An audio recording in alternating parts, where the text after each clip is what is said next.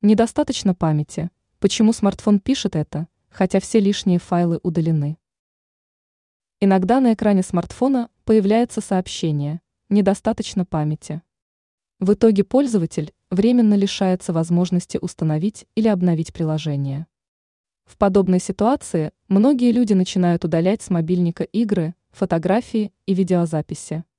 Но часто подобная мера не дает никакого результата.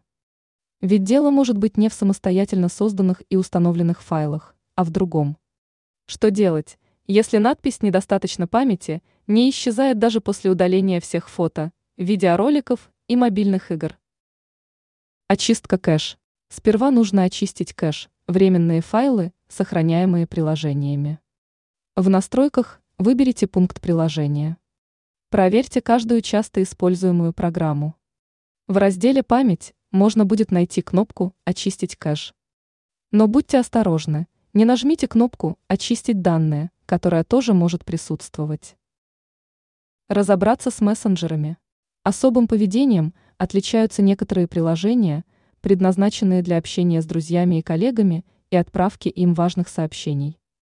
Так, мессенджеры сохраняют огромное количество мультимедийных файлов, появляющихся в переписках и каналах. Удалить все лишнее можно в разделе «Все файлы» и подразделе «Внутреннее хранилище». Найдите папку с названием мессенджера и выберите там файлы, от которых можно избавиться. Что делать дальше? Если вышеперечисленные меры не помогли пользователю, то дело может быть в системных или скрытых файлах. В подобной ситуации дать результат может сброс смартфона до заводских настроек. Но не спешите. Сперва перенесите всю нужную информацию с мобильника на компьютер. И учтите, что после сброса настроек многие процедуры придется выполнять еще раз, например, вспоминать и вводить пароли.